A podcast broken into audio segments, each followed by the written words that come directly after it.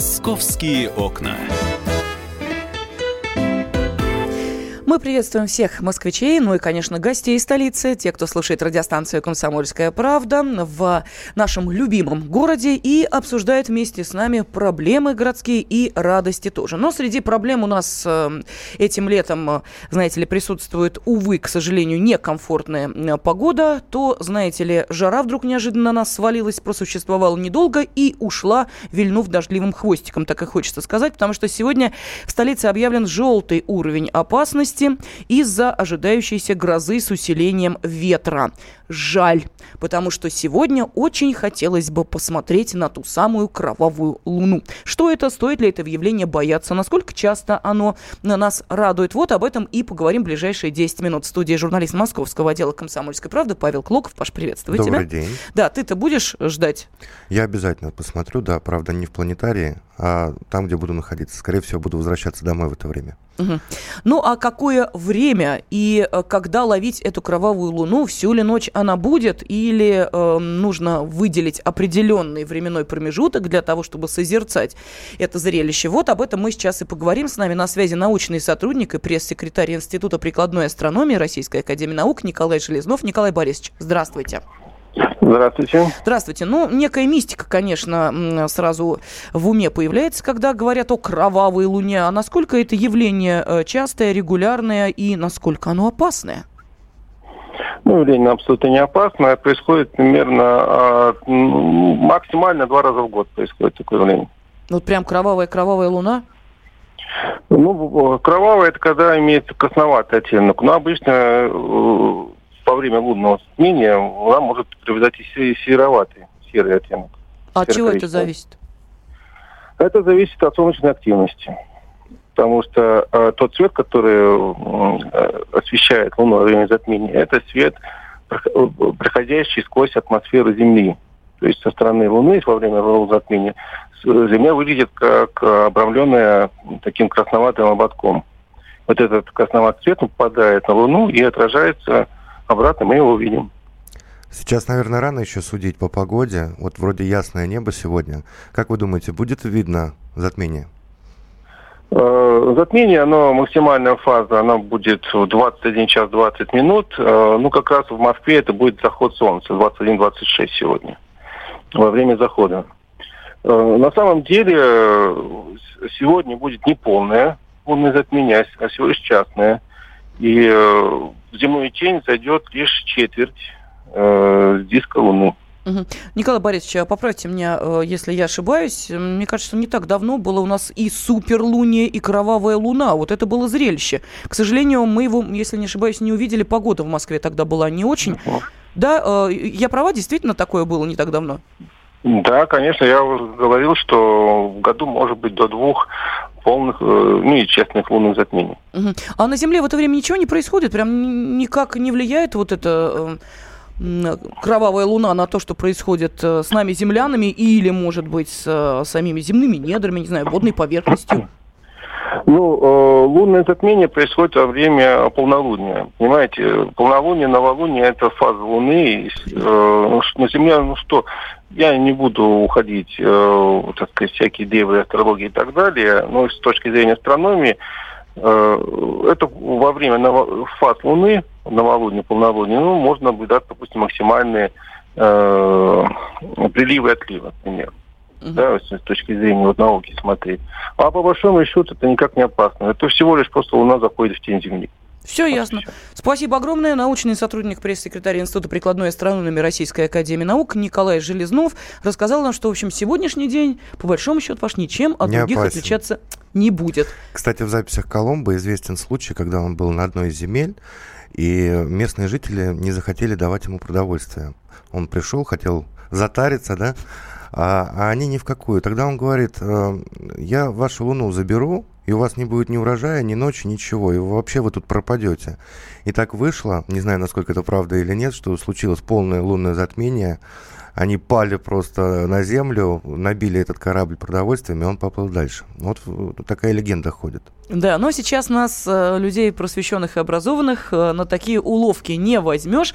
Но, тем не менее, конечно, хочется за этим понаблюдать. Э, вот хотели вызвонить одного из наших экспертов, но, похоже, увы, к сожалению, на связь он не выходит. Поэтому, Паш, тебе есть, что называется, время в руки. Вот рассказывай нам, где, как это можно увидеть, сколько это будет стоить, если, допустим, через подзорную трубу рассматривать. Ну, вообще, если будет хорошая погода, посмотреть на лунное затмение можно будет везде. Можно будет посмотреть с балкона, но это на юго-восток нужно смотреть. Э, если с балкона не видно, просто выйти на улицу.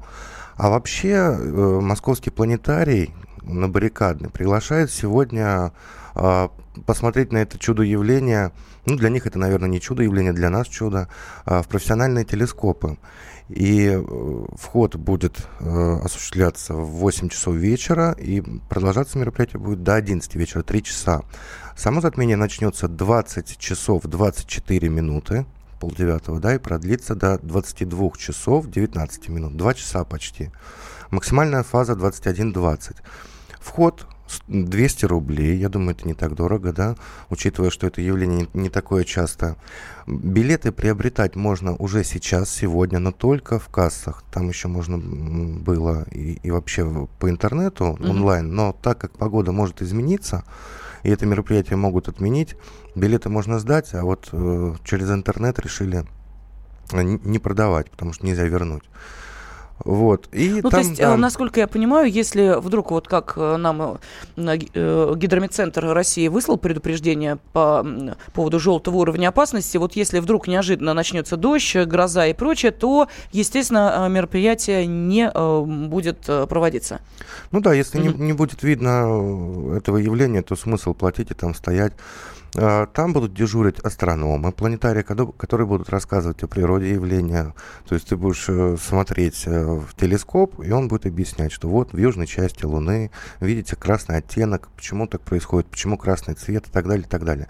Также параллельно можно будет увидеть в те же телескопы планеты Сатурн и Юпитер, угу. которые, ну, в принципе, во все дни хорошо видны. А, происходить все это будет на верхней площадке планетария, по сути, на крыше, которая называется Парк Неба самая верхняя площадка. Сколько народу туда можно вместить? Я тоже спросил, сколько вы будете продавать билетов. Мне сказали, обычно хватает мест. Угу. Ну, то есть даже если какая-то очередь возникнет к тому или иному телескопу, ты посмотрел, потом второй подошел, третий, и вот так вот. Я, кстати, был с астрономами один раз, мы наблюдали именно э, Юпитер. Он был очень близко к Земле в тот день. И очень интересно вечером, да, укрывшись так курткой или там э, пледом, стоять, смотреть в этот телескоп, ничего не понимая в этом, естественно. Но красиво. Но романтика своя есть. Вот э, сейчас мы дозвонились до руководителя астрономического комплекса Ярослава Турилова. Ярослав, здравствуйте. Добрый день. Да, Добрый у день. нас буквально две минутки, но тем не менее, скажите, а люди вообще интересуются подобными зрелищами? Много народу приходит для того, чтобы посмотреть, ну, например, как вот в данной ситуации, на неполную кровавую луну? Она же не до конца будет кровавая. Ну, конечно, очень многим людям это интересно. А люди приходят, люди интересуются, мы проводим наблюдения. А, но то, что луна кровавая, конечно, это не так. То есть немного потемнеет и покраснеет ее край. И то только при благоприятных погодных условиях. Угу. Угу. А, э, это явление, а, то есть ничем особо не примечательно, ну, кроме э, того, что вот само название, да, происходящего вызывает у людей э, какой-то, может быть, даже такой священный трепет. Ярослав, вы-то а, как считаете, на Земле в это время ничего не происходит, нет? Нет, нет. Это просто интересное астрономическое явление. На нас с вами оно, конечно, никак не отражается. Но это лишний повод а, обратить внимание на небо. Там есть огромное количество интересных объектов, и лунные затмения, они всегда интересны. А сейчас у нас частное затмение. Допустим, 31 января 2018 года будет полное лунное затмение, которое тоже мы сможем наблюдать. И если мы понаблюдаем сейчас с вами и сравним, допустим, с тем, что мы увидим 31 января, сможем понять, в чем между ними разница. Это То тоже очень интересно. Смысл затмения, если простыми словами говорить, в том, что э, Луна попадает в тень Земли. Солнце, да, все верно. Солнце, Земля и Луна на одной линии, да, прибывают, и Луна попадает в тень Земли. Паш, не волнуйся, да, астрономию верно. вернули в школьную программу. Это Теперь очень хорошо. Объяснять азы, как же, собственно, происходит затмение, я думаю, уже скоро не нужно будет. В любом случае, спасибо руководителю астрономического комплекса Ярослав Турилов был с нами на связи. Ну и надеемся, что э, вам удастся сегодня увидеть это зрелище, пусть и не во всей красе, но все-таки. Московские окна.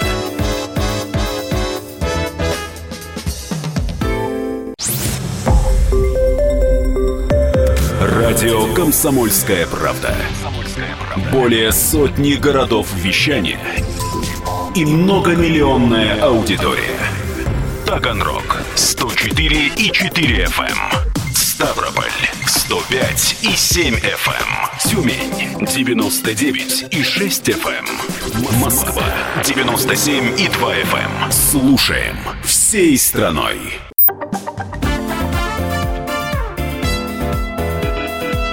Московские окна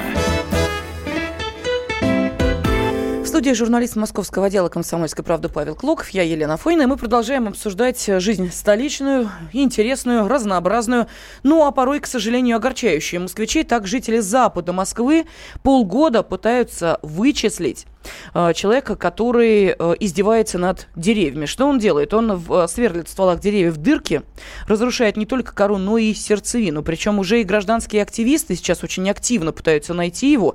Но уже присоединились и полиция, и даже прокуратура города. Вот Следственный отдел подразделения внутренних дел по району Крылатская расследует уголовное дело по статье «Незаконная рубка или порча деревьев организованной группой». Статья предусматривает до 7 лет лишения свободы и штраф до 3 миллионов рублей рублей на секундочку. То есть, если э, удастся поймать этого м, дятла, как его уже окрестили, да, дятла-вредитель, ну, понятно, что не дятел, да, это делает, э, и, кстати, впрыскивает туда еще и яд гербицид в э, сердцевину деревьев, то есть уничтожая их, э, явно злоумышленник или, может быть, не вполне здоровый человек, но вот сейчас даже устанавливают такие фотоловушки жители уже, активисты на деревьях для того, чтобы, может быть, хотя бы поймать этого человека вот камерой, которая срабатывает на движение. Я не знаю, Паш, вы будете э, следить за э, тем, как идут поиски? Да, мы мы решили тоже подключиться. Недавно наш корреспондент Александр Бойко написал заметку об этом. И я думаю, мы даже съездим туда на место. Хотя, конечно, ну хочется верить в успех, да, такой поездки. Но уже полгода ищут, ищет полиция, ищут активисты.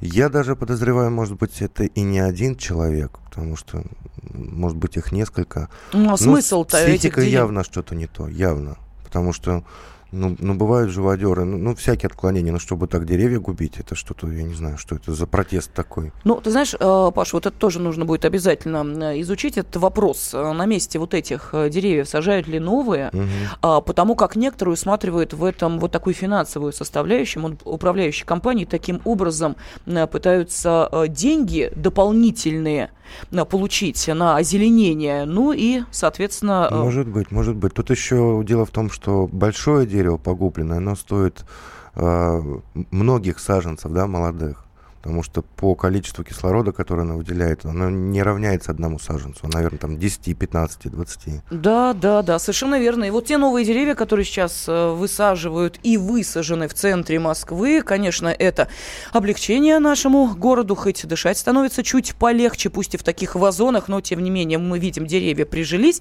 А вот еще, кстати, уж если говорить о реконструкции центра столицы, то в Москве появятся и участки исторической брусчатки на Тверской улице, Сретенке, Петровке и Земляном валу.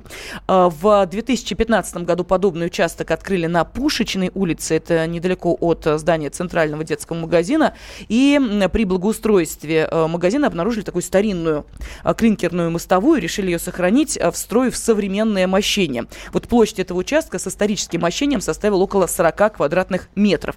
И вот сейчас такую же практику хотят применить к другим столичным главным улицам э, хотят сохранить пусть и небольшой такой исторический участок на, э, как я и сказал, Тверской, Сретенке, Петровке и Земляном валу. А, Паш, ну поскольку у нас действительно идет такая грандиозная масштабная программа по приведению столицы в порядок, э, программа «Моя улица», наверняка ведь что-то удается не только брусчатку историческую найти. Да, действительно, уже третий год продолжается программа «Моя улица».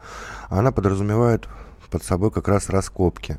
Нужно менять коммуникации старые, э, в некоторых случаях прогнившие, их обязательно нужно менять. А так как ремонт идет на центральных улицах, это исторические районы Москвы, там полметра вниз и обязательно что-то находишь. Э, ну, это могут быть какие-то мелкие предметы. Вот, например, находили, вот, ну, прям сразу на вскидку вспоминаю шахматную фигурку, в которой были монетки, пять монеток разные различные пуговицы, различные сундучки, даже документы. Вот стеклянные браслеты недавно нашли, 13 век. А, было, было налажено производство стеклянных украшений. А, вот. Потом резко куда-то исчезло это производство, то есть, ну, видимо, то ли запретили, то ли еще что-то, то ли мастеров куда-то выгнали. Вот. И недавно в Фейсбуке появился очередной пост о находке на биржевой площади. Угу. А вот да. давай мы сейчас а, как раз и послушаем, что же там нашли. Координатор э, общественного движения «Архнадзор» Константин Михайлов нам об этом расскажет только усадьба как таковая, а вообще весь этот раскоп принес открытие, так сказать, очень серьезного масштаба. Вот такого не было очень давно, лет 60, я, мне кажется, в практике московской археологии. Все вместе, и фундаменты средневекового подворья монастырского, и, оста, и остатки средневекового храма, и археологические слои вплоть до 12 века, как э, говорят профессионалы, которые их изучают. Это все имеет чрезвычайную важность и огромную ценность для науки. Некоторые даже базовые представления о развитии Москвы вот в те далекие времена в 12-13 веке уже так осторожно ставят под сомнение. Конечно же, раскопки эти должны быть продолжены, потому что сами археологи говорят, что на удивление не повреждены археологические слои в центре, где, казалось бы, все копано-перекопано. То где вот в Москве увидеть деревянную лестницу 15 века, причем сохранившуюся настолько хорошо, что как будто ее сделали на наших глазах, ну, это просто фантастика. Ну, наверное, не только лестница. Вот координатор общественного движения «Архнадзор» Константин Михайлов нам рассказал об этих удивительных находках на Биржевой площади. Что еще-то нашли? Да, ну вот кроме стен там очень много различных предметов, причем 12 век датируется. То есть современники Долгорукова и, и даже ранее. Вот. И поднялся шум по поводу того, что сняли верхний слой земли, когда эта усадьба показалась. Угу. И автор поста в Фейсбуке решил, что ее закопают прямо сейчас, и вообще ее сейчас повредят, ее погубят. Очень много откликов вызвало это сообщение. Мы связались с главным археологом Москвы Леонидом Кондрашовым, который сказал, назвал это сообщение, услышал звон, не знаю, где mm-hmm. он. На самом деле, да, действительно, сняли верхний слой. А как его не снимать, если нужно менять коммуникации? Сняли. Обнаружили эту усадьбу 13 века и начали исследовать. Вот на данный момент ничего больше сделано не было. Ничего не погублено, не засыпано. Э, и на самом деле археологи, они э, не знают вообще, как дальше поступать. Если консервировать все это дело, во-первых, это очень дорого и, ну, трудоемкий это процесс, если консервировать каждую находку. Да? Ну, ты знаешь, Паш, ну вот э, в Риме, например, именно так и поступают. Там, э, может быть, э, в центре площади какой-то вот такой пятачок, причем туда и люди спускаются по каким-то таким деревянным настилам, ходят среди вот этих сохранившихся фрагментов стен, может быть, каких-то колонн, и это, ну, так довольно эффектно выглядит. Почему в Москве так же не сделать? Может быть, но у нас же это тоже происходит. Мы же не можем каждый участок консервировать. Потому что вот если взять программу «Моя улица», вот центральные э, какие-то участки разрывают, обязательно что-то находят. Вот в прошлом году, например, на Тверской нашли деревянную мостовую. Она тоже ценная. Угу. Ее тоже собирались э, ну, консервировать слово такое. Ну, в общем, прятать под стекло, чтобы жители Москвы и гости столицы могли прийти и посмотреть. Вот, но потом начали оценивать. Во-первых, участок э, нашли узкий. Э, достать это бревно, не повредив его, его же нужно пропитать специальным веществом, чтобы, э, э, чтобы оно хранилось долго. Вот. Нет таких технологий. Думали, думали, посмотрели, решили вообще не связываться, плюс там влажность должна быть, конденсат, вот это вот все. В общем, это не так просто. Если ты захотел э, консервировать что-то, то э, не получится это сделать так быстро и дешево. И закопали. Ну, это сам Кондрашов мне рассказал, главный археолог Москвы, что решили не связываться. Вот сейчас вот, этот, вот эта усадьба 13 века. Дело в том, что под ней тоже есть здание. Вот э, ограничиться этой усадьбой и смотреть, любоваться только на нее тоже э, ну, как-то, может быть, не совсем правильно, потому что под ней еще более старые здания. Но чтобы их изучить, нужно разбирать эту усадьбу. Вот понимаешь, как получается mm-hmm. сложно. И вот они сейчас думают, что делать, пока они берут пробы, изучают. Э, ну, вот, вот эту лестницу, про которую координатор Архнадзора только что сказал, ее уже оттуда изъяли, и она попадет в музей Москвы. Кстати говоря, 15 августа в Музее Москвы открывается выставка артефактов, найденных во время выполнения программы «Моя улица». Это уже не первая выставка, она продлится несколько месяцев. А, как правило, повышенный интерес к ней бывает, ну, потому что там ну, 12 век. Вот мне, например, я по музеям хожу не так часто, но на эту выставку обязательно схожу. Напишу заметку потом. Ну так. и плюс к этому, конечно, а, те, кто интересуется не только сегодняшним днем а, столицы, но и историческим прошлым, я думаю, что действительно будет хорошая возможность, ну, хотя бы фрагменты а, увидеть, как жила Москва в 11, 12, 13 веках. Ну, это же действительно весьма увлекательно ну, там, совершить да. такое путешествие. Причем лучше с детьми, наверное, ходить, потому что для них это живая история будет. Вот я не уверен, рассказы да. какие-то, а вот те самые фрагменты, пусть стены, пусть, может быть, мостовой или какие-то арты артефакты или какие-то украшения. Это же так интересно. Ребенку не просто рассказывать занудно историю Москвы, но и при этом вот так красиво, наглядно все это показывать. Ну, кстати, я посмотрела в музее, где проходит вот эта экспозиция в центре э, Москвы. Угу. Там достаточно много туристов, очень много народа, они постоянно вот интересуются теми мероприятиями, которые в музеях столичных проходят. Так что, москвичи, давайте не будем отставать от гостей города и приезжих. А то, знаете, как бывает, рядом с морем живем, море не видим. Вот здесь то же самое. Не пропускайте обязательно интересные столичные события, но рассказывают нам о них журналисты московского отдела «Комсомольской правды». И вот сейчас э, Павел Клоков рассказал нам о том, как э, идут не только работы э, по программе «Моя улица», но и какие интересные исторические находки эта программа приносит. Спасибо. «Московские окна».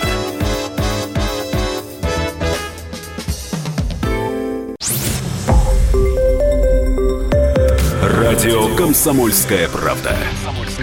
Более сотни городов вещания и многомиллионная аудитория. Хабаровск 88 и 3 FM. Эм. Челябинск 95 и 3 FM. Эм. Барнаул 106 и 8 FM. Эм. Москва 97 и 2 FM. Слушаем всей страной.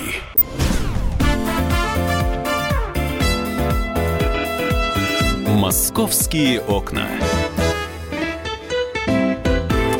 По утренней зорьке в субботу 5 августа на живописном пруду недалеко от подмосковной деревеньки Молокова проходил весьма важный фестиваль семейной рыбалки.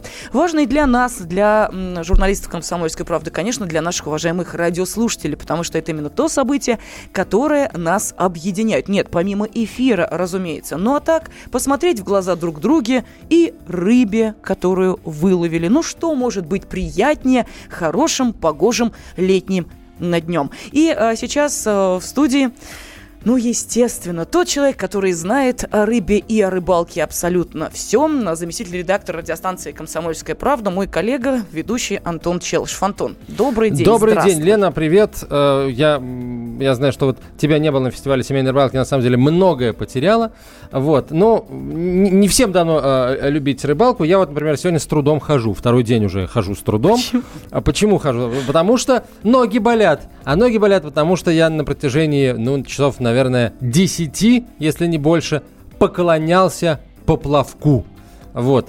А, я стоял на коленях, в приседе, в полуприседе, на корточках, потому что рыба клевала исправно, и э, нужно было вот очень внимательно следить, чтобы э, ну, не, не упустить момент э, поклевки и вовремя подсечь.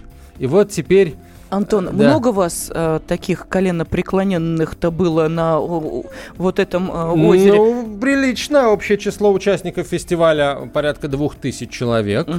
Вот, это из них, ну, примерно 850-900 непосредственно рыболов, а все остальные члены их семей, жены, дети, которые не ловили, но присутствовали на фестивале. Вот общее число участников э, две тысячи. А, есть те, кто, как и я, наверное, сейчас скрипит разными частями тела. Есть умные, у которых нашлись стульчики. У меня тоже был стульчик, но почему-то всегда, когда рыба клюет, я не могу сидеть, я не могу расслабиться. Потому что сел, это значит расслабил. Я не могу. Я должен обязательно вот быть на взводе, чтобы в нужный момент сделать движение э, рукой вверх, и, соответственно... Скажи, э, поскольку наш фестиваль уже проходит не первый э, раз, то можно уже сравнивать свои личные итоги, свои какие-то достижения на первого, второго, третьего фестиваля. Вот когда тебе повезло больше? Ну, видимо, в этом э, году совершенно точно, потому что э, первый фестиваль семейной рыбалки не удалось мне там рыбу половить. Э, я был одним из тех, кто активно это дело организует. А вчера, точнее не вчера, в субботу было немножко по-другому. Удалось мне прямо начиная вот с, с этой самой утренней зорки с 5 утра уже uh, уединить, ну не уединиться, конечно, uh-huh. ну я на мостике был один, поэтому уединился на мостике, вот, а так там с другого берега голос Антонова звучал постоянно, му- музыка играла, но не, не сразу, а Рыбу а не с 10. распугивали тем самым? Нет, ты знаешь, нет, клев uh, был э, стабильный вот с момента самого начала ловли и до э, ее завершения. А, музыка никак не реагировала, карп клевал исправно, если, конечно, вот ты нашел к нему ключик, подобрал э, прикормочку, закормил и, в общем, дождался, что он пришел Хорошо, а мне хочется все-таки поговорить о тех людях, которые э, действительно стали победителями этого фестиваля, смогли э, установить свои рекорды, всех удивить. Э, действительно, есть э, те, кто и призы выловил да. вместе с рыбкой. Я тут посмотрела, слушай, почти 28 килограмм рыбы. Ну, если точнее, 27 килограмм 400 грамм. Максим... Не рекорд. Максим Титов. Не рекорд. Не рекорд, не рекорд потому что а, в, во время, а, вот в ходе первого фестиваля семейной рыбалки, который был два года назад, а, участник, а, один из участников, а, Слава Ломжин, выловил больше 30 килограммов карпа. Более того, он на моих глазах тянул что-то очень большое, но это что-то очень большое сошло. Было очень обидно, потому что, скорее всего, эта рыба, судя по тому, как изгибалось его удилище и по тому, как, угу. вот, какое усилие он прилагал для того, чтобы ее выловить, была совершенно точно больше больше победителя первого фестиваля, и если бы он ее достал, это мог быть крупный карп, крупный амур, сом, например, э, тоже не маленький, э, это точно э, был бы, был бы победитель. Да, это, получается, Слава э, стал бы победителем сразу в двух номинациях, но вот э, Фортуна от него рыболовно отвернулся, он выиграл только одну номинацию, а главный приз ушел э, другому человеку Леше Шишикину. Он, кстати, в этом году тоже принимал участие в фестивале, но в этот раз без трофеев у него насколько я знаю. Вот что касается чемпионской рыбы, там, по-моему, то ли кило 600, то ли кило 800, простите, вот не, не помню точно, потому что на, на кило взвешивании... 600. Кило 600. На угу. взвешивании присутствовал, на противоположном берегу ловил. И это, конечно, э, не, небольшой очень результат, потому что, например, вот э, в первом, сколько было год назад, я, э, к сожалению, не помню, а вот первый сезон, там было больше двух килограммов. Тоже, в общем, не ахти какой, так сказать, трофей, по карповой-то ловле, но тем не менее все-таки больше килограмма 600 грамм. И мне почему-то кажется, я на самом деле практически в этом уверен. Дело в том, что эм, когда объявили начало взвешивания 2 часа, э, очень немногие пришли взвешивать рыбу, угу. э, потому что клевал в основном карп некрупных размеров, и изредка попадались экземпляры такие вот, э, которые можно да, приготовить и подать на стол в качестве основного блюда вот в единственном экземпляре. Вот такие, э, такие карпы поклевывали. И сдается мне, э, у тех людей, которые остались на берегу, э, понимая, что, скорее всего, они там со своими двух-двух с половиной килограммовыми э, рыбами ничего бы там не выиграли, в общем... Шанс упустили. Да, к сожалению. Вот мне почему-то так кажется. Да, ну вот было бы интересно узнать среди наших радиослушателей, может быть, был тот, кто присутствовал в субботу на этом фестивале, может быть, выловил-то рыбку но потяжелее, чем рекордсмен ну, кило в целом 600. Можно, можно в целом своими впечатлениями поделиться Пожалуйста, да, телефон прямого эфира 8 800 200 ровно 9702, или можете прислать сообщение на WhatsApp и Viber. Будет интересно вот ваши впечатления о, о прошедшем фестивале семейной рыбалки. В эту субботу он проходил. 8 967 200 ровно 9702. Ну, ты знаешь, Антон, мне очень нравятся такие спонтанные номинации. Я не знаю, там самый юный участник, mm-hmm. да, или самая маленькая рыбка. Вот насколько я поняла, вот этот э, фестиваль запомнится тем, что здесь как раз и появилась вот эта спонтанная номинация за самый маленький улов. Не в смысле веса, а в смысле размера выловленной рыбы 4 грамма Вот такого малька выловила э, Светлана Пай и получила за это изящную ключницу ручной работы. Так что вот, не только, знаете ли, Ключницу? А эта ключница водку делает? кто знает Светлана Пай.